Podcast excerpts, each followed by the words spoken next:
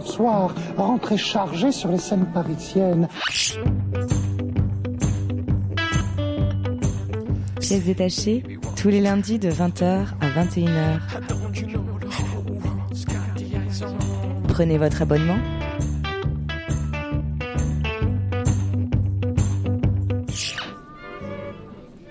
Ah oui, que, que Jack est emballé. Bonsoir à toutes et à tous et bienvenue dans Pièces détachées, votre émission consacrée à l'actualité des arts vivants en Ile-de-France sur Radio Campus Paris. Alors ce soir, nous allons vous parler du festival June Events, organisé par les ateliers de Paris Caroline Carlson à la cartoucherie de Vincennes jusqu'au 20 juin. C'est un festival qui est dédié à la danse contemporaine et avec nous pour en parler ce soir, euh, nous avons Anne Sauvage. Bonsoir. Bonsoir. Anne Sauvage, vous êtes la directrice et la coprogrammatrice du festival June Events. On revient vers vous tout de suite. Lors de la deuxième partie de l'émission, lors de notre tour de table de l'actualité théâtrale, nous parlerons ce soir de L'homme au crâne rasé, un spectacle de et avec Peter Van Den Ed et Nathalie Broutz de la compagnie de Co, d'après les pensées de Johan Den, présenté au théâtre de la Bastille jusqu'au 17 juin, de Perdu dans Stockholm, écrit et mis en scène par Pierre Notte, c'est au théâtre du Rond-Point jusqu'au 29 juin, et de L'illusion comique de Pierre Corneille et Ce soir on improvise de Luigi Pirandello, présenté dans le cadre des journées de juin du Conservatoire national supérieur d'art dramatique. Mais pour commencer cette émission, vous en avez probablement entendu parler, il y avait aujourd'hui une manifestation. Une manifestation des intermittents, et l'équipe de pièces détachées est solidaire du mouvement des intermittents. Nous avons eu l'occasion de vous en parler à plusieurs reprises, et nous avions d'ailleurs eu le plaisir de recevoir en février dernier Claude Michel, qui est secrétaire général adjoint de la CGT Spectacle, afin d'évoquer avec lui en détail la situation des intermittents du spectacle, du cinéma et de l'audiovisuel. Ce mouvement, il doit être soutenu d'abord parce qu'il est légitime, et ensuite parce qu'il s'oppose à la logique jusqu'au boutiste du MEDEF. L'origine de ce mouvement, c'est l'accord UNEDIC de mars dernier. Il s'agit d'un accord entre partenaires sociaux qui vise à réformer l'intégralité des processus d'assurance chômage dans ce pays. Mais assez curieusement, une réforme de ce qu'on appelle les annexes 8 et 10, c'est-à-dire une réforme de l'intermittence, occupe une place très importante dans cet accord général au travers d'un très long article 5. Cet article 5, il est inacceptable à la fois sur la forme et sur le fond. Sur la forme, car il modifie en profondeur le régime des intermittents, mais sans que les principaux concernés soient autour de la table, car ni les travailleurs, ni les employeurs du secteur culturel n'ont été consultés. Pourtant, personne n'est opposé au principe même d'une réforme. Les propositions, pour certaines consensuelles, ont pu émaner aussi bien de rapports parlementaires que plus efficacement du rapport du comité de suivi pluraliste de la précédente réforme, celle de 2003. Il est inacceptable sur le fond, car il précarise encore plus les salariés intermittents les plus précaires. Il est inacceptable sur le fond, car il fait peser le coût du chômage de masse qui est dû à la crise économique sur le dos des chômeurs, des intérimaires et sur le dos des intermittents. Il est enfin mensonger lorsqu'il évoque des chiffres loufoques sur le coût du régime des intermittents. En réalité, c'est bien une bataille idéologique qui se joue. Et les déclarations de la ministre de la Culture ce matin, si elles sont encourageantes, sont bien timides au vu des déclarations du MEDEF qui n'hésite pas à essayer de pratiquer le chantage face au gouvernement. La sortie de crise est possible, mais uniquement si le gouvernement, avant la fin du mois, annonce que le contenu de l'accord ne sera pas agréé, ce qui signifie qu'il ne sera pas transposé tel quel dans la loi. C'est la seule solution, et pas seulement pour permettre au festival de l'été de se tenir. C'est également la seule solution pour permettre que la culture, dans notre pays, qui a été fragilisée par dix années de droite au pouvoir, eh bien, ne soit pas définitivement mise à genoux par ceux qui sont censés être la gauche. Anne Sauvage, vous êtes la directrice donc du festival June Events qui accueille, comme chaque année, de nombreux spectacles présentés par des compagnies étrangères. Alors, avant de commencer à parler entre nous du festival en tant que tel, je me demandais comment les artistes étrangers que vous accueillez euh, vivent euh, en spectateur ou réagissent à ce mouvement qui est en train de se tenir et peut-être même en train de se durcir. Est-ce qu'ils ont des réactions euh, Est-ce qu'ils sont étonnés? Alors c'est vrai que je co-dirige ce festival avec Caroline Carlson, qui est elle-même euh, donc euh, native des États-Unis hein, et qui même si elle vit en France euh, depuis 40 ans, les artistes qu'on a reçus pour l'instant et notamment les artistes étrangers en fait sont plutôt solidaires de de la de la lutte hein, des intermittents du spectacle français et comprennent tout à fait les actions que nous menons sur le festival et que auxquelles nous leur avons proposé de s'associer. Oh. Quelles actions Donc il se trouve qu'il y a des prises de parole avant chaque spectacle, que nous distribuons notamment le, le, la tribune qui a été publiée par euh, le, les, la, la, coordination euh, intermittent et précaire d'Île-de-France euh, en avril dernier qui explique pourquoi l'accord signé avec l'UNEDIC en mars est dénoncé.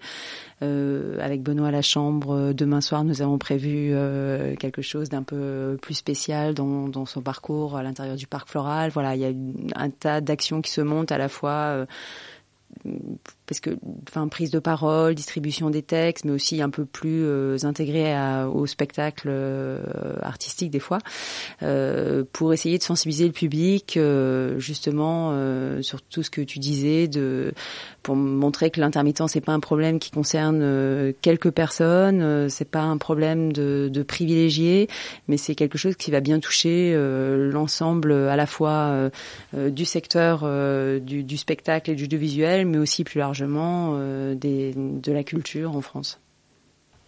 Alors évidemment, c'est difficile à avoir parlé de ça, de, revenir plus précisément sur, sur le festival.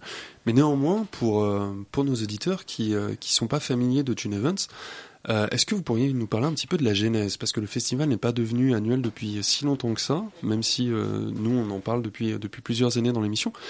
À l'origine, c'est une volonté de Caroline Carlson de, de créer un, événement au sein de la cartoucherie dédié à la danse contemporaine? Oui, absolument, puisqu'elle avait été euh, directrice de la Biennale de Venise euh, avant de, de, de, revenir euh, à l'atelier de Paris et qu'elle a souhaité de son retour créer un festival sur la cartoucherie qui est un lieu mythiquement dédié au théâtre où il n'y avait euh, pas de représentation de danse puisque l'atelier de Paris, peut-être on en reparlera, mais était en 2004, euh, l'année de la création du festival, uniquement un lieu de, de formation pour les danseurs professionnels.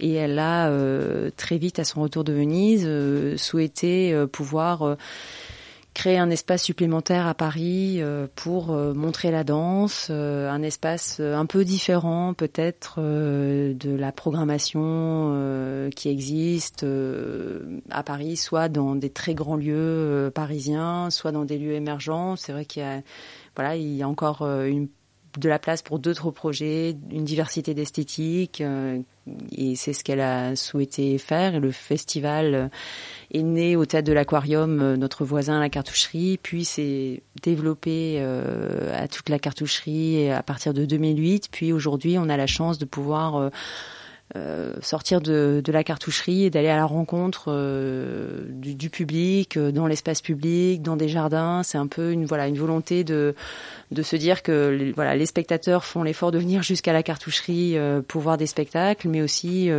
voilà on a la volonté de d'aller à leur rencontre pour leur montrer la danse contemporaine.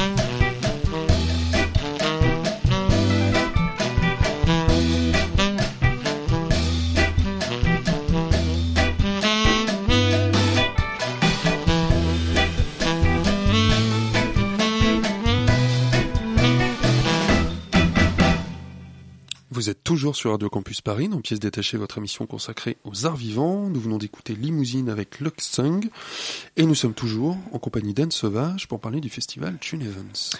Alors juste avant la coupure musicale, vous nous parliez de votre collaboration avec Caroline Carlson. Est-ce que vous pouvez nous, décrire un peu plus euh, votre programmation et comment vous travaillez ensemble pour le choix des compagnies c'est une formidable chance de pouvoir travailler avec une artiste euh, aussi immense euh, et qui a souhaité, euh, parallèlement à son travail de création chorégraphique, mais de pédagogue, mais aussi Caroline est calligraphe, poète. Alors c'est peut-être deux champs un peu moins connus du grand public de son activité, mais elle a voilà une, un grand, une grande activité de créatrice euh, polyforme. Mmh. Euh, voilà, c'est un, un, échange de regards euh, sur l'actualité de la chorégraphie, aussi le le, répertoire, hein, parce que un des enjeux du festival, c'est à la fois de montrer des créations, mais aussi d'inviter euh, des pièces qu'on trouve importantes euh, dans l'histoire de la danse et de la faire découvrir euh, au public. Donc voilà, c'est un, un, très bel échange et de complicité aussi. On s'interrogeait justement en voyant, en voyant la programmation, en voyant des jeunes compagnies qui étaient programmées, soutenues, parce qu'il y a beaucoup de spectacles qui sont créés soit euh, soit pendant le festival, soit avec le soutien des ateliers de Paris auparavant, c'était pas aussi une volonté de Caroline Carlson de laisser un héritage dans la chorégraphie? Alors en tout cas de, de, vraiment pouvoir euh, donner un coup de pouce euh, à tous ces jeunes artistes qu'on accueille, parce qu'effectivement cette idée de l'atelier de Paris, c'est voilà un lieu de fabrique pour les danseurs, c'est-à-dire que le festival c'est un peu voilà la partie visible de l'iceberg, mais il y a tout une un travail souterrain qui est mené toute la saison, à la fois de un travail de, de formation. C'est vrai qu'on est euh, encore un des rares lieux euh, à Paris indépendant à pouvoir euh, proposer un tel programme de masterclass. Hein. C'est vrai qu'il y a voilà, on invite toutes les tous les maîtres de la danse contemporaine à, à venir rencontrer des jeunes danseurs. Alors cette année, oh là, de Lucinda Childs à Deborah enfin voilà, on a vraiment euh, tout un panel euh, de chorégraphes sur une vingtaine de sessions qui viennent par an. Alors c'est un, un, modèle de formation qui est directement inspiré euh, des masterclass qui se donnent en musique, hein, tout simplement, puisqu'on croit beaucoup à la rencontre intergénérationnelle entre voilà des grands maîtres et les jeunes danseurs d'aujourd'hui. Et puis euh, depuis 2011 euh, et la chance que nous avons eue de reprendre euh, le théâtre du Chaudron à la Cartoucherie qui était situé dans la même nef que nous. On a développé tout un, programme de résidence d'artistes. Donc aujourd'hui, il y a une vingtaine de compagnies qui viennent créer à l'atelier de Paris leur spectacle et qui peuvent bénéficier d'un accompagnement à la fois en termes de coproduction, conseil, euh, soutien technique, euh, voilà, et préparer euh, leur création qu'elles monteront ou pas dans le festival. Et le festival leur permet derrière d'avoir une visibilité suffisante pour réussir à faire tourner les créations qui sont présentées?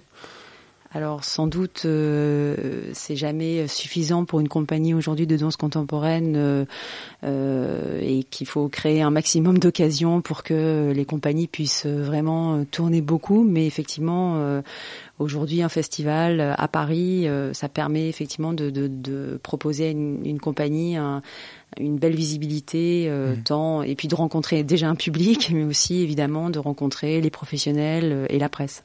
Alors pour nos auditeurs qui ne se sont jamais rendus à, à Tune Events, votre soirée serait divisée en deux, avec euh, une première compagnie euh, que vous ne connaissez pas forcément à 19h et la compagnie qui vous a peut-être attiré plutôt à 21h. Dès le début, il y a eu ce souci de programmation de faire bénéficier de l'aura d'un chorégraphe ou d'une compagnie déjà confirmée des, euh, des jeunes stars de la chorégraphie en devenir?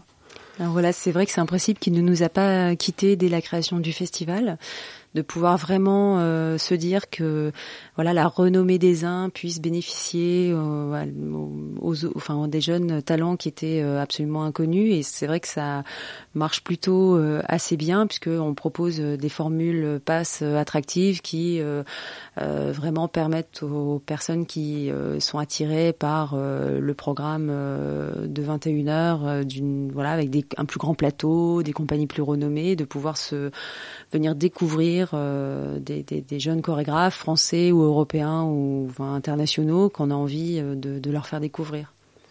Alors la question, ce que j'ai envie de vous poser, c'est comment procédez-vous pour justement la programmation? Comment créez-vous ces couples? Déjà, est-ce que vous parvenez à une forme de dialogue et d'enrichissement mutuel entre la compagnie confirmée et celle qui est encore en devenir? Et, et comment construisez-vous? Est-ce que vous considérer que la soirée doit avoir la même couleur ou est-ce qu'au contraire ce sont des formes très différentes qui doivent être confrontées l'une à l'autre pour créer un véritable choc esthétique chez, euh, chez le spectateur? Alors c'est un très vaste sujet. Il y a évidemment tout un travail de repérage euh, qui se fait euh, bien évidemment en amont par euh, divers moyens. Mais c'est sûr que lorsqu'on assemble un peu, je dirais, le puzzle qui va constituer le festival, à la fois on cherche des ressemblances, mais aussi des dissonances. Enfin, c'est extrêmement variable. Il y a, il y a pas forcément de thème euh, dans le contenu, mais ça peut être aussi euh, un aspect formel qui lie les deux spectacles. On est vraiment sur, euh, voilà, c'est comme quand on, assemble un peu un puzzle. Enfin, c'est assez. on essaye évidemment de tisser des liens, des fils rouges, mais qui sont pas forcément là où l'évidence les, les attend. Voilà, qui peuvent aussi être parfois surprenants. Mais justement, je me demandais si dans, le, dans ce souci de programmation, c'était d'abord moi, mon intérêt que vous cherchiez à susciter, moi spectateur, ou est-ce qu'il y avait également l'intérêt du danseur sur le plateau à découvrir ceux avec qui, entre guillemets, il partage l'affiche? Alors c'est vrai qu'on essaye d'un peu de, de, de, favoriser ces rencontres entre euh, voilà les, les, tous les danseurs qui sont et les chorégraphes qui sont invités euh, sur le festival et puis je dirais aussi les musiciens parce qu'une des particularités de June Evans euh, dont on n'a pas parlé c'est d'être un festival qui est qui, qui, a un grand attachement pour les liens danse musique même si on peut voilà il peut sembler qu'on ait un peu tout dit sur le sur le lien là mais il est quand même assez inépuisable. Un bel exemple c'est l'homme assis de euh, du coup, j'ai oublié son Dorine Camus. C'est ça, avec euh, Hernandez, euh, Chloé Hernandez, qui travaille beaucoup sur le hip-hop et la danse contemporaine et qui a, qui a fait un spectacle assez, assez superbe, effectivement. Voilà, c'est vrai qu'on est sur ce dialogue très fort entre ces deux arts, mais aussi avec les arts plastiques. Voilà, et, et l'idée, c'est qu'un peu, effectivement, le festival puisse aussi être un terreau de rencontre pour les artistes qui, qui s'y présentent. Moi, j'ai toujours eu un petit peu le sentiment que, que Gene Evans présentait une des chorégraphies de recherche. C'est-à-dire, euh, elle donnait la possibilité à un certain nombre de compagnies, débutantes ou confirmées, de d'aller plus loin dans leur recherche de qu'est-ce que la chorégraphie, recherche sur le corps, recherche également plastique, recherche sur la performance, euh, dans une liberté qui ne, leur serait pas accordée, par exemple à, Chaillot ou au théâtre de la ville. Est-ce que c'est euh, vraiment cette volonté de permettre aux chorégraphes d'aller jusqu'au bout de leur réflexion artistique qui, euh, qui s'exprime aussi au sein des ateliers de Paris et par voie d'extension au sein de Genevans ben, Bien sûr, je pense qu'on a voilà notre première exigence, c'est une exigence de qualité dans la démarche artistique. Ça, c'est absolument euh, indéniable. Et je pense aussi qu'on arrive euh, à créer avec le public les conditions qui, qui, fait que le public est peut-être prêt à, à découvrir les propositions qu'on lui fait dans un contexte particulier qui est celui merveilleux de la cartoucherie, qui est exceptionnel, qui invite à la rencontre.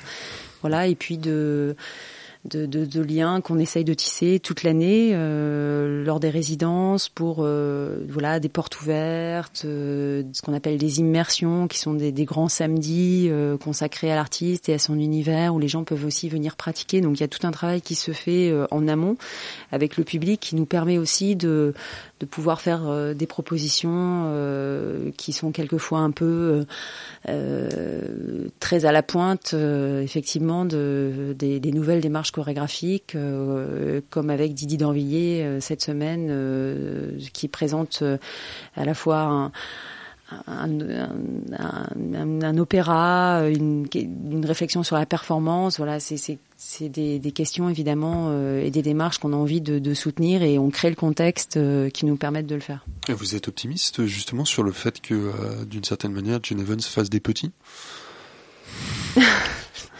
Est-ce que, est que, vous sentez une bonne dynamique justement là-dessus ou euh, parce que moi j'ai eu un peu le sentiment cette saison et j'avais je me faisais la, la remarque que c'était probablement dû aux élections municipales et donc à la possibilité de, de changement de, euh, de, de majorité dans les mairies et donc d'interlocuteurs pour obtenir des subventions que la création avait été un petit peu frileuse cette saison. Est-ce que je me fais des idées? Est-ce que vous pensez qu'on continue à être dans une dans une dynamique plutôt positive ou est-ce que est-ce que la situation, comme on en parlait au tout début de l'émission, est, dure et donc pousse peut-être parfois à la facilité pour, euh, pour avoir plus facilement des subventions, plus facilement du public? C'est une question, difficile, mais effectivement, je pense que le contexte est très difficile et que voilà, c'est peut-être ce qui nous euh, pousse avec beaucoup d'énergie à défendre ce festival, mais comme d'autres défendent aussi d'autres expériences superbes euh, partout en France. Enfin, voilà, je pense que euh, dans le champ de la danse contemporaine, il y a, il y a beaucoup à défendre, il y a encore beaucoup à dire, même si on n'est pas dans un contexte foisonnant qui a permis euh, l'éclosion de la danse dans les années 80, mais justement, on est, euh, enfin, il y a une génération vraiment qui a, qui a besoin de soutien, et nous, une de nos ambitions, c'est de pouvoir leur apporter ce soutien dont ils ont besoin et qu'ils méritent.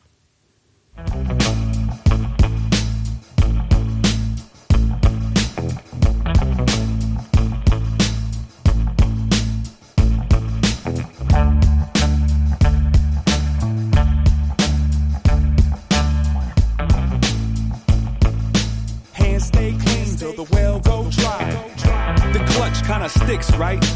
Aim for the sky and let a few fly. In due time, gonna get right. There's no loose ties. I'm not the new guy. I'm just one hand at 12 o'clock. The other one stirs your melting pot. And if I had a third hand, I'd use it to turn up the music. Louder, louder. You like to complain, huh? You gonna hide till the rain comes? Feel my shine, I'm the same sun. No matter what I've done, I remember where I came from. The flood made the neighborhood messy. But you've got the keys to the Chevy. Have to drive until the afterlife so we can steal the feast out of the beast's belly. We ain't gonna die today. Right now I'm wide awake. Tell her that the devil got a price to pay. Letter by letter, all I'm trying to say that we gonna die today. Right now, I'm wide awake, rock solid, head held high, hands stay clean till the well go dry. Right now, I'm wide awake. Right now, I'm wide awake. Right now, I'm wide awake stay clean till the well go dry. One wheel for the clock that we live within. I feel like your father, discipline. It's unconvincing when I tell him that hell ain't nothing but a place in Michigan. Two wheels in the gutter, engine revving. I feel like your mother. Listen, suggestion. Don't test if you're really not a threat. If my crew get fresh, take you all the way to heaven. Honesty stinks a little. It's cause it comes from deep inside you. It's covered in blood and bile, and it tastes so self-entitled. And you can keep a wood stake in the trunk on the off chance that the fairy tales ain't bunk. And I'ma save a bottle of that funk to get motel parking lot balcony crunk. A true fiend will hit the screen. Halfway there, trying to live the dream. Cops with lights shining in my face, cause my name's not attached to these license plates. Freedom is a paperweight, but you can't explain that to an inmate. So I'ma keep rolling past these mile markers and deliver this flame to the fire starters. We ain't gonna die today. Right now I'm wide awake. Tell her that the devil got a price to pay. Letter by letter, all I'm trying to say that we ain't gonna die today.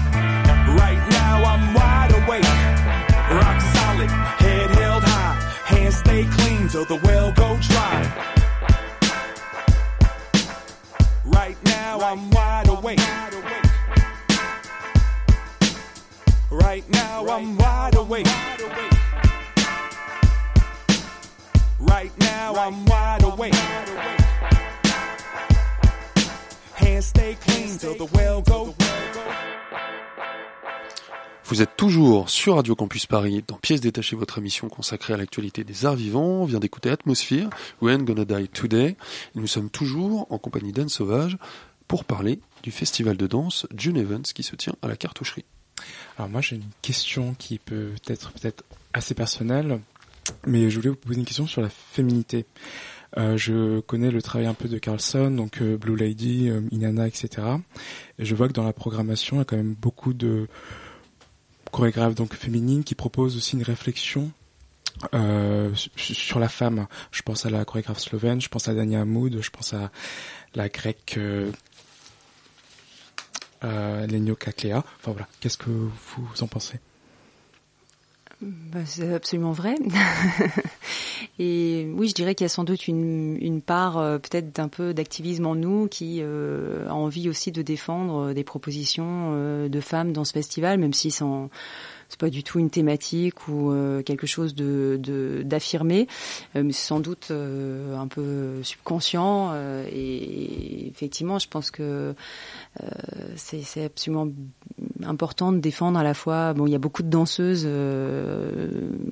beaucoup de femmes, je veux dire, dans, dans les danseurs, hein, mais effectivement de, de, défendre quand même la place de la femme comme chorégraphe dans le festival. Ça, c'est effectivement une, quelque chose qui est, qui est important chez nous. Et puis, dans les spectacles qu'on reçoit, et notamment effectivement le, le spectacle de Dachage Greek, euh, la Slovène, qui est sur demain, scène demain soir. Ouais. là, c'est pour le coup complètement le thème du spectacle, puisqu'elle aborde la question du genre mm. à travers un costume détourné. donc c'est où elle devient une forme. Puisque... Voilà, et, et, où elle soulève toutes les ambivalence et, et pose la question euh, de, cinq, que, de, ce qu'un corps peut affirmer euh, au-delà euh, des mots et de la puissance de la danse. Donc c'est une, une c'est une proposition très personnelle hein, sur la, féminité et le genre, mais qui est absolument surprenante. Je parle très souvent, moi, dans l'émission, justement, du déficit d'écriture contemporaine en théâtre, pour, euh, pour interroger le monde tel qu'il est, euh, le monde d'aujourd'hui. Est-ce que vous pensez justement que des chorégraphies, sans parole, sont tout autant capables qu'un texte de nous interroger, de nous faire nous poser des questions sur, euh, sur l'environnement dans lequel nous évoluons, sur le monde. Bien sûr, je pense que la danse a ce pouvoir, cette, cette force de pouvoir avec le corps, donc quand même une possibilité de langage euh, universel, hein, euh, immémoriel, que tout le monde euh, peut retrouver, de soulever et de, s'interroger sur des, questions qui peuvent toucher l'ensemble de la société et des les grands mythes fondateurs. Je pense qu'il y a vraiment euh, un pouvoir d'évocation par euh, l'émotion et l'imaginaire euh, que la danse peut susciter chez le spectateur. C'est-à-dire que voilà, à chacun ensuite de, avec son, imaginaire, son, sa culture, son background, comme on dit, de, de pouvoir euh, avoir sa lecture sur le spectacle, mais je pense que la danse a, ce, a cette force de pouvoir proposer euh, plusieurs euh, degrés de lecture et, et, de, et, de, répondre aux questions que tu soulèves. Et c'est une volonté hein, dans June Evans de présenter des spectacles justement qui sont pas juste jolis, mais qui, qui sont aussi riches d'un discours, riches d'une réflexion plus générale? Absolument encore, puisque ça c'était une des thématiques de cette huitième édition, euh, alors qui est peut-être moins présente euh, sur la fin du festival, puisque nous venons déjà de vivre euh, deux semaines de festival. Mais le fil rouge, un des fils rouges, c'était effectivement euh, la danse euh, et le politique, dans le sens où on a invité énormément de, de chorégraphes qui travaillent aujourd'hui dans des contextes politiques, sociaux, euh, très tendus, très, voilà absolument, qui est donc une chorégraphe libanaise qui a fait l'ouverture du festival avec un projet euh, qui s'appelle, euh, qui s'intitule Mes mains sont plus âgées que moi et euh, voilà dont le dont le titre euh, rassemble absolument la thématique du spectacle puisqu'elle a travaillé sur le meurtre. Donc voilà pour ceux qui, les spectateurs qui ont eu la chance de, de voir ces deux représentations, c'est vrai que c'était voilà un moment extrêmement fort et très euh, à la fois pas littéralement euh, euh, parlant de la situation actuelle au Liban, mais plutôt, euh, voilà, enfin, le contexte était assez quand même euh, clairement revendiqué.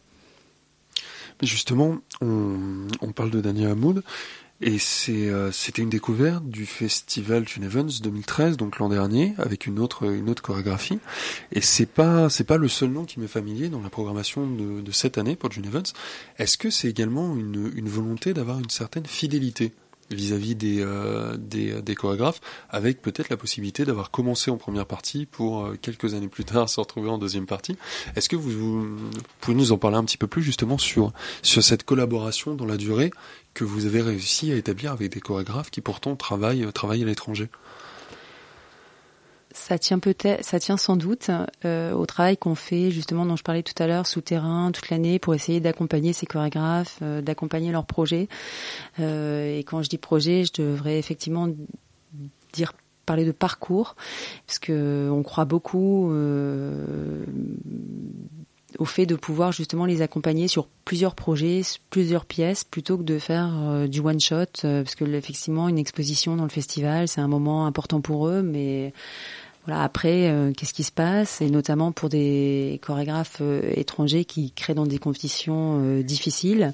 L'idée, effectivement, avec Dania, dont vous parlez, c'était de l'inviter sur le festival une première fois. Et puis ensuite, on s'est engagé à coproduire sa nouvelle pièce, qui est d'ailleurs, qui a d'ailleurs été coproduite par l'ensemble du réseau national des centres de développement chorégraphique. Donc, il y aura une très belle tournée la saison prochaine en France sur une dizaine de lieux.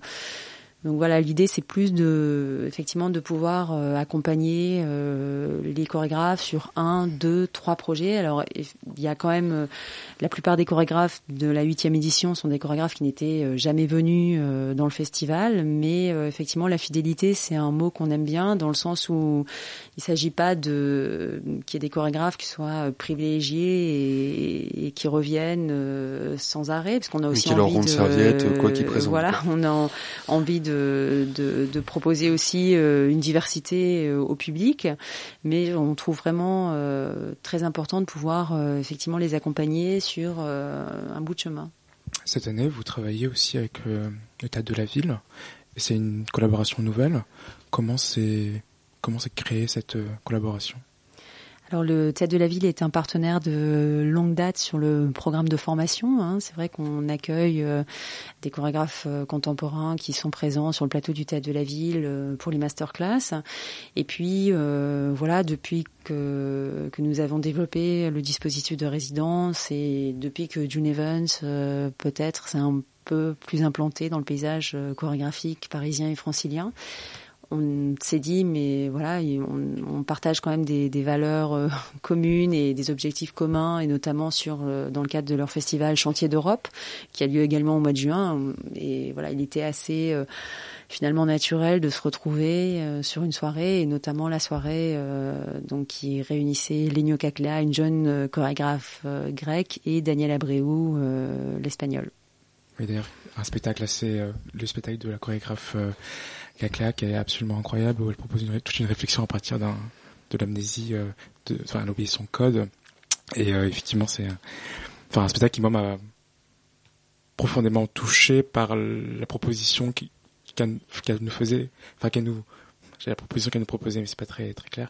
La proposition qu'elle faisait avec son corps, donc de, de, de tout, tout, ce processus d'amnésie, et enfin bref, tout ça. Voilà.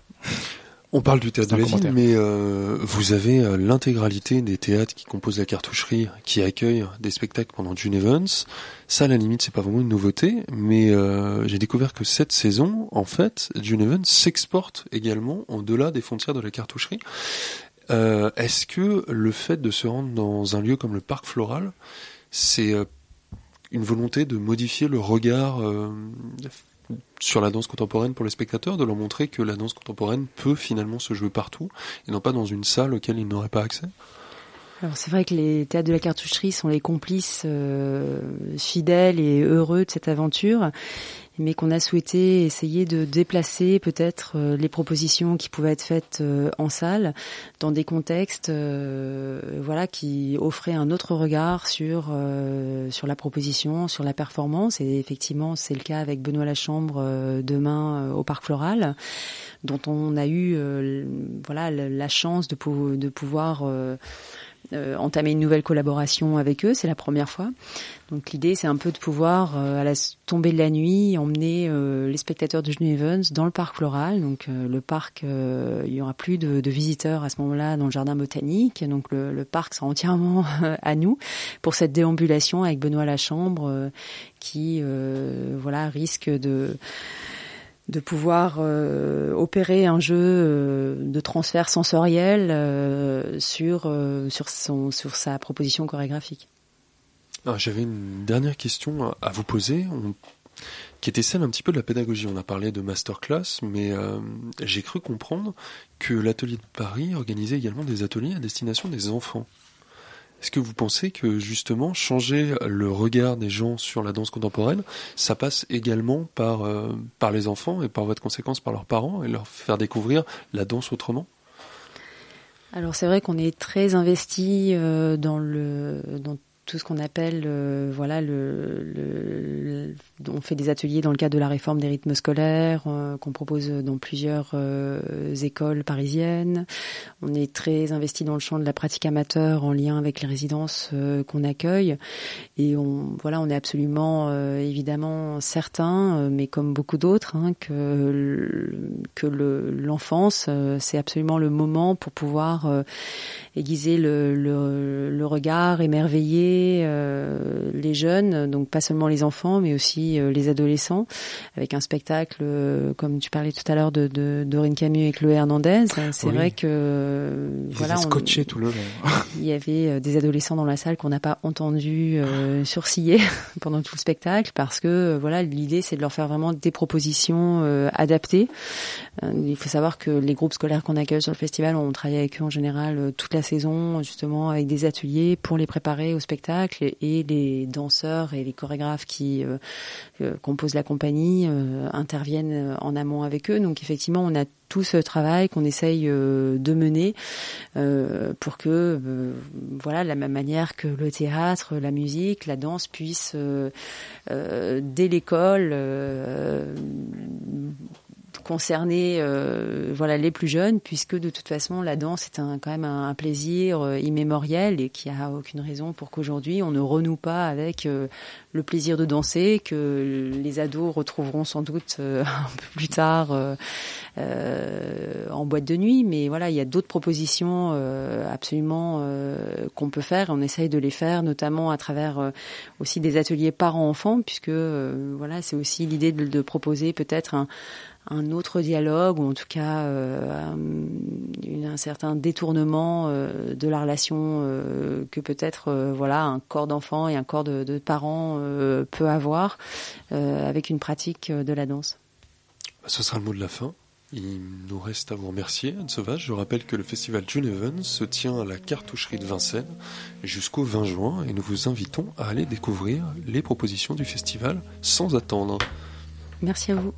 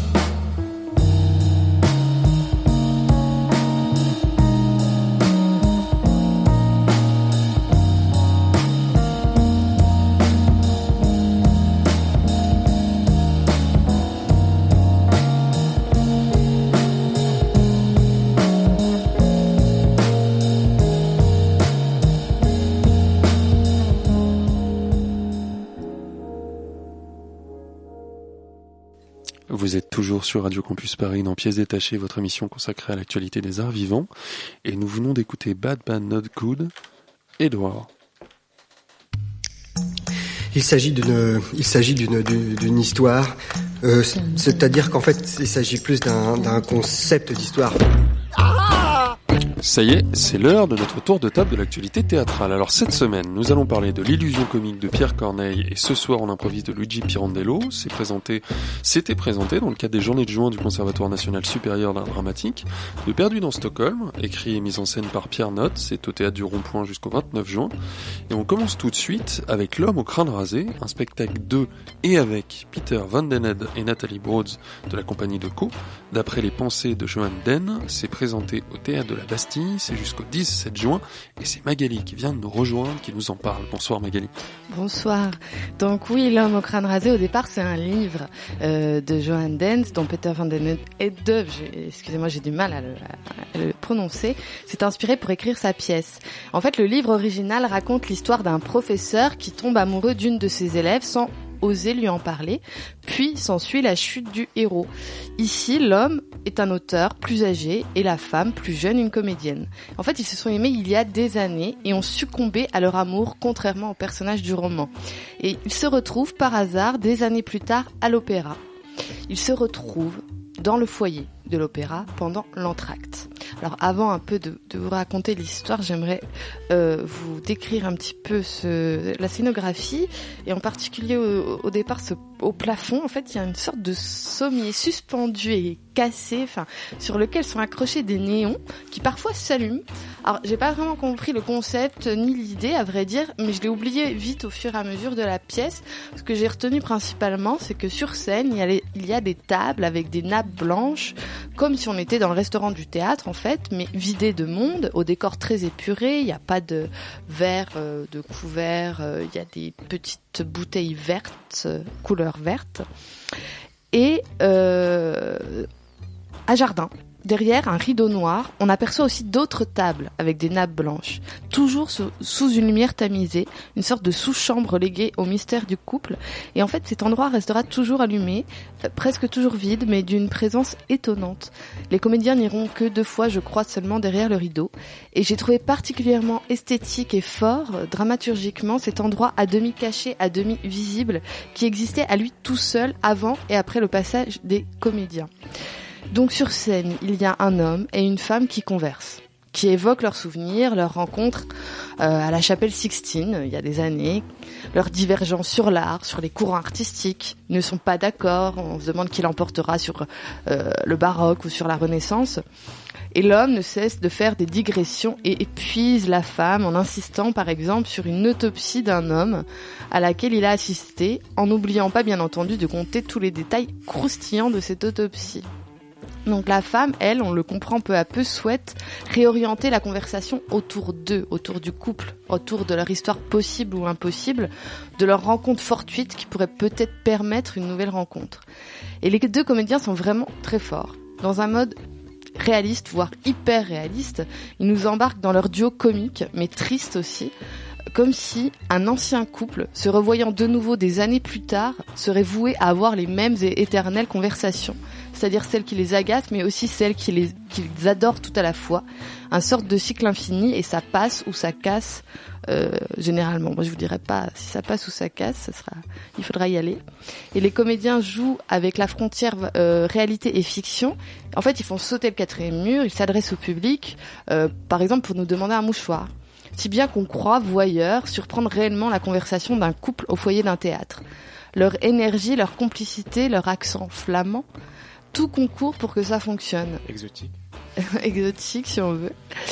Et euh, il y a donc une femme, un homme, un texte, imprévisible, et une beauté fulgurante d'une dernière danse ensemble. Moi, je trouve que les comédiens nous laissent en suspens, et oui, il y a eu un vrai, un vrai moment de théâtre pour moi.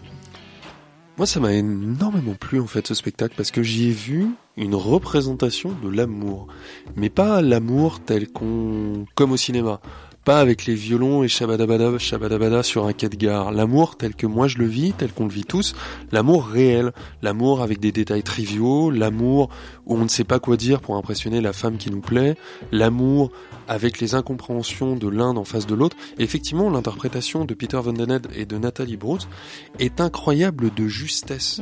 Et quand tu dis qu'on a parfois l'impression de surprendre un couple réellement en train de se disputer ou en train de parler de leur première rencontre face à la chapelle Sixtine, c'est effectivement un peu ce que j'ai ressenti, tout en ne me sentant pas voyeur, tout en ayant l'impression que en les regardant, en regardant ces petites scènes qui finalement ne sont pas grand chose et qui pour ces deux personnages sont presque tout, eh bien, je me regardais un peu moi en voyant ces scènes-là, parce que chacune de ces petites scénettes qui évoquent cette histoire d'amour de son début jusqu'à sa fin, c'est un petit peu toutes les histoires d'amour en une seule, tellement c'est réel, c'est un petit peu toutes les histoires d'amour qu'ont vécu ou que vont vivre les spectateurs qui y assistent. On espère. Alors donc c'est L'homme au crâne rasé, c'est un spectacle 2 avec Peter Van Den et Nathalie Bruce de la compagnie de Co, d'après les pensées de Johan Den. C'est présenté au Théâtre de la Bastille, c'est jusqu'à demain soir, donc il ne vous reste que demain soir pour aller découvrir ce spectacle qu'on vous recommande. On continue tout de suite avec Perdu dans Stockholm, écrit et mis en scène par Pierre Notte, c'est au théâtre du Rond-Point jusqu'au 29 juin. Que c'est toi qui nous en parles. Alors par où commencer pour parler de cette pièce qui est un véritable ovni? Perdu dans Stockholm, c'est donc une pièce, une comédie, une comédie musicale. Je sais pas comment vraiment la définir. Euh, c'est la recherche du bonheur. Donc on en parlait aussi tout à l'heure. On parlait, d'amour, mais là euh, il s'agit plutôt de Lulu, qui est dans, qui est donc dans un corps de garçon et qui souhaite devenir une fille. Il va donc entamer tout un processus de transformation pour ce faire. Il a besoin d'argent parce que tout le monde sait bien que ce genre de transformation nécessite évidemment beaucoup d'argent. Alors il a, il a la bonne idée de kidnapper une femme à la sortie d'un monoprix qui prend pour une star et, euh, et, qui confond donc avec la présidente d'honneur du festival du film américain de Deauville, rien que ça. En attendant de recevoir la rançon, il vit chez sa vieille tante, un peu folle, qui veut ouvrir une école de geisha à Trouville parce que les japonaiseries sont sa passion. Alors s'ensuit toute une suite de péripéties entre les trois femmes. Bref. Perdu dans Stockholm réunit trois personnalités, trois femmes, et on est vite plongé dans un monde à l'opposé de la paillette et du bling bling, puisqu'il s'agit, pour reprendre des termes de Pierre Note, le metteur en scène, il s'agit d'une pièce sur la crise, du logement, du travail, de l'identité, et pourtant, pourtant on rit, du début à la fin, c'est frais, réjouissant et on est vite séduit. Donc pour revenir à l'intrigue, cette star qui n'en est pas une, n'est qu'une simple comédienne et non une actrice comme comme elle le répète tout au long de la représentation, parce qu'effectivement c'est pas pareil.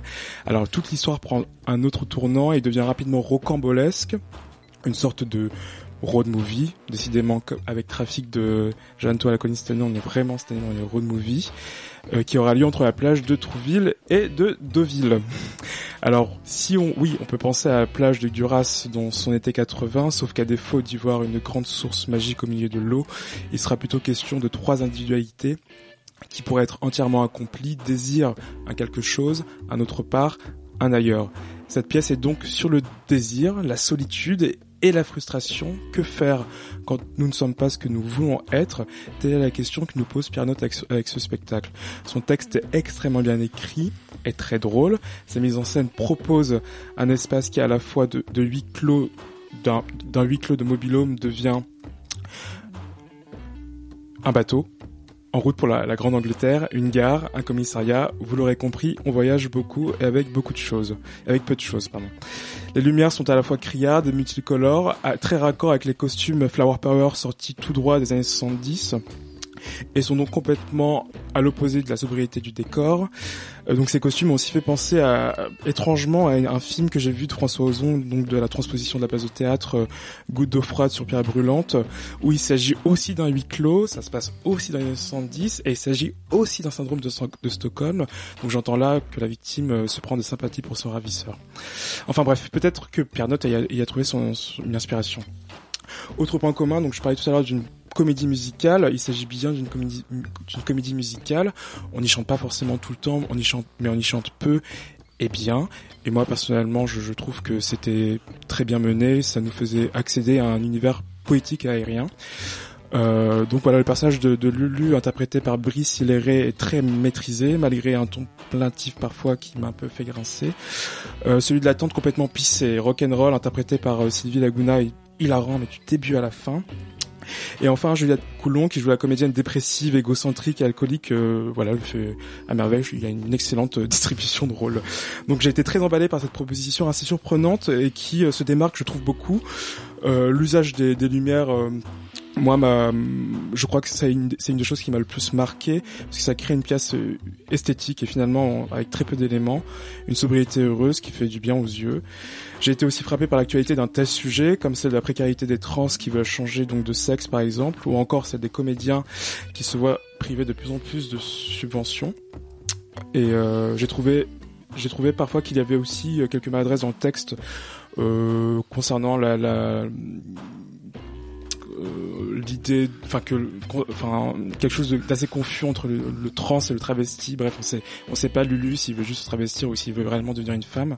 Donc bref, euh, j'ai quand même passé un très bon moment. Et qu'en penses-tu, toi, Xavier? Alors. C'est un spectacle qui est très drôle, j'ai beaucoup ri, il est très maîtrisé, mais par contre je serais moins enthousiaste que toi sur sa forme que je trouve moi incroyablement convenue. Je, m'explique, hein, c'est euh, c'est une scénographie qui finalement n'est pas si inventive que ça. Les lumières ne sont pas particulièrement belles. En fait, c'est un c'est un spectacle qui joue beaucoup sur le son texte, sur l'abattage de ses interprètes, qui malheureusement à mon sens cabotine un petit peu, mais qui néanmoins est sauvé par le fait de excusez-moi de montrer des gens qui réussissent à vivre leur rêve. Et réussir à vivre son rêve, même si c'est dans un univers qui est euh, très coloré, très bigarré, finalement très peu réaliste, quand les rêves ne sont pas ceux qui sont acceptés par la société et qu'on parvient néanmoins, au bout du compte, à aller jusqu'au bout, à force d'entraide, à force de solidarité entre des personnes qui sont très égocentriques au début de la pièce et qui finalement parviennent à se construire une réelle solidarité, moi je trouve que c'est finalement un joli message, et pour une pièce qui m'a beaucoup fait rire, terminée par un message d'espoir et de solidarité, bah ça fait beaucoup de choses pour qu'on en dise du bien. Donc c'est euh, au théâtre du rond-point, et c'est jusqu'au 29 juin. On termine tout de suite avec l'illusion comique de Pierre Corneille. Ce soir, on improvise de Luigi Pirandello, qui était présenté dans le cadre des journées de juin du Conservatoire national supérieur d'art dramatique. Chloé. Oui, bonsoir, Chloé. Bonsoir. Et oui, les journées de juin qui sont donc les présentations de fin d'année des élèves du conservatoire où les promotions sont mélangées et réunies dans des classes. Et là, celle que j'ai vue était la classe de Nada Strankar qui, sous la voix d'Antoine Vitesse, a mené les élèves du conservatoire cette année euh, sous le sous-titre Pour représenter le monde entier sa grandeur, il faut la petitesse du théâtre. En effet, Nada a profité de cette promotion sortante et restante pour rendre un grand et bel hommage au théâtre, au théâtre et à ses artifices, à travers donc ce soir on improvise de Pirandello et l'illusion comique de Corneille. Quel bel hasard ou quelle belle idée en ces temps menacés pour les gens du spectacle de faire clamer haut et fort par la nouvelle génération et qui plus est par celle du Conservatoire national les grands et magnifiques préceptes du théâtre. Donc vendredi après-midi et samedi soir ont eu lieu donc les représentations de Ce soir on improvise, une pièce étonnante de Pirandello qui s'amuse encore et toujours à mettre le théâtre comme sujet dans une salle où rien n'a encore été joué. Les personnages donc sont les acteurs, les acteurs le public, le vrai et le faux se conjuguent. Qu'est-ce qui a été convenu et qu'est-ce qui est spontané? Bon, on s'imagine bien la réponse, on connaît la rigueur de Nada Strankar, donc on s'imagine mal que les acteurs soient vraiment en train d'improviser, mais la situation et le désuet du texte nous finalement amusent encore. L'auteur donc invite sur sa scène une procession religieuse sicilienne, une dispute dans un cabaret glauque, un scandale à l'opéra, la mort violente d'un ingénieur au milieu de sa famille napolitaine, et comme en apothéose, les crises de jalousie d'un mari sicilien qui finira à force de harcèlement par causer la mort de sa femme. Donc c'est un peu un grand bordel de tout et de n'importe quoi, et on ne sait pas vraiment où ça va puisqu'on casse tous les murs, tous les niveaux de théâtre dans le théâtre, dans le théâtre, dans le théâtre sont explosés, et c'est vrai, on s'y perd un peu, puisqu'encore une fois, c'est convenu, pour reprendre tes mots Xavier. On sait bien que c'est faux. Et en même temps, ce grand tourbillon félinien, quelque part, nous trouble et nous embarque. Le même jour, à la suite, a eu lieu donc l'illusion comique de Corneille, représentée dans son entier, et cette fois-ci, les jeunes comédiens se partageaient les rôles de manière équitable. Et ce qu'on pourrait voir au début comme un marchandage de comédiens, c'est-à-dire regarder celui-là, il peut être pas mal là-dedans, mais celui-là aussi, etc., nous apparaît comme quelque chose, en fait, quelque chose en fait de très, très assumé ici et d'assez cohérent avec la pièce de Corneille dans laquelle sont condensés tous les genres théâtraux. Rappelons-le, l'illusion comique résume tout l'univers théâtral. Le premier acte est un prologue qui s'inspire de la poésie pastorale. Les trois suivants font une comédie imparfaite puisque le personnage de Commedia dell'arte, Matamor, se mêle à des épisodes de rivalité, d'emprisonnement et de mort propres à la tragédie. Donc en gros, pour résumer, le dernier acte est complètement tragique et l'épilogue parfaitement comique. La comédie prend le pas évidemment sur la tragédie, comme le plus par moins qui fera toujours plus. Les morts se réveillent toujours, l'un tue, l'autre meurt, mais la scène préside. Le traître et le trahi se retrouvent à la fin amis. Et ça, Nada Strankar et ses élèves l'ont bien compris. Et quoi de plus beau finalement à sa sortie d'école de se mettre en face de sa propre condition d'acteur, à quoi je sers, pourquoi, comment? Alors les représentations de la classe de Nada sont finies, mais il y en a d'autres. Et chers étudiants, sachez que des spectacles au conservatoire, il y en a toute l'année, que c'est gratuit, sur réservation. Il suffit de consulter le site internet de l'école. Donc pour ceux dont le budget ne permet pas toujours d'aller voir du théâtre, je pense que ça vaut le coup. Il s'y joue du classique comme du contemporain, du masque, de la danse, de la comédie musicale, de la création collective, et toujours avec une fougue et un sang chaud propre à ses élèves. Merci beaucoup Chloé. On arrive à la fin de cette émission, on est d'ailleurs un petit peu en retard. Alors je vous rappelle que nous avons reçu ce soir Anne Sauvage, qui est co-directrice et coprogrammatrice du festival de danse June Events, qui est organisé par les ateliers de Paris Caroline Carlson à la cartoucherie de Vincennes jusqu'à la fin de cette semaine, jusqu'au 20 juin. Nous vous encourageons vraiment à aller découvrir les propositions du festival June Events. En deuxième partie d'émission, lors de notre tour de table de l'actualité théâtrale, nous avons parlé ce soir de L'homme au crâne rasé, un spectacle 2 et avec Peter Van Den et Nathalie Brooks de la compagnie de c'est au théâtre de la Bastille jusqu'au 17 juin, c'est-à-dire demain soir. Perdu de Perdu dans Stockholm, écrit et mis en scène par Pierre Note, c'est au théâtre du Rond-Point, c'est jusqu'au 29 juin. Et à l'instant, Chloé nous parlait des journées de juin du Conservatoire national supérieur d'art dramatique. J'aperçois nos camarades de Yumi qui sont déjà là. bonsoir. Ça va? Ben oui, ça va bien et toi? Oui, ça va. Ce soir, on va parler pas mal de nouveautés avec notamment Straight Arrows ou les Fresh and. On fera aussi beaucoup de bruit pour changer. Et on ira aussi dans les années 90 avec Royal Trucks pour, euh, pour suer un peu. Parce que ça fait toujours bien, du bien de suer. Bah oui. On vous souhaite une très bonne soirée sur Radio Campus Paris et à la semaine prochaine.